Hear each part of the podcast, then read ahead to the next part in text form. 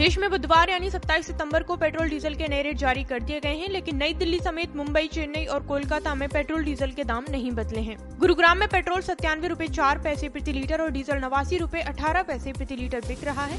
वहीं लखनऊ में पेट्रोल 10 पैसे, महँगा होकर छियानवे रूपए सत्तावन पैसे और डीजल 10 पैसे, सस्ता होकर नवासी रूपए छिहत्तर पैसे प्रति लीटर बिक रहा है। आगरा की बात करें तो यहाँ पेट्रोल की कीमत छियानवे रूपए तिरसठ पैसे और डीजल की नवासी रूपए अस्सी पैसे प्रति लीटर है। वहीं नोएडा में पेट्रोल की कीमत छियानवे रूपए पैंसठ पैसे और डीजल की नवासी रूपए बयासी पैसे प्रति लीटर है।